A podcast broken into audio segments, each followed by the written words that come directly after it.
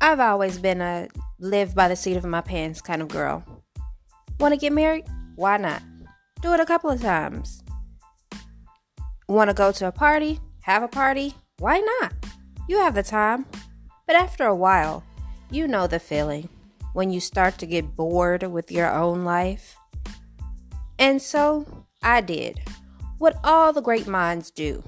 I grabbed my handy dandy notebook and wrote down exactly what I wanted. I thought hard and I wrote it over and over again, day after day, for a whole year. And then it happened. I moved into a new house, I got a new car, I got engaged, and I brought home a new baby. This shit just got real. Join me every week as I have a real life talk about relationships the one with yourself, your family, and your money.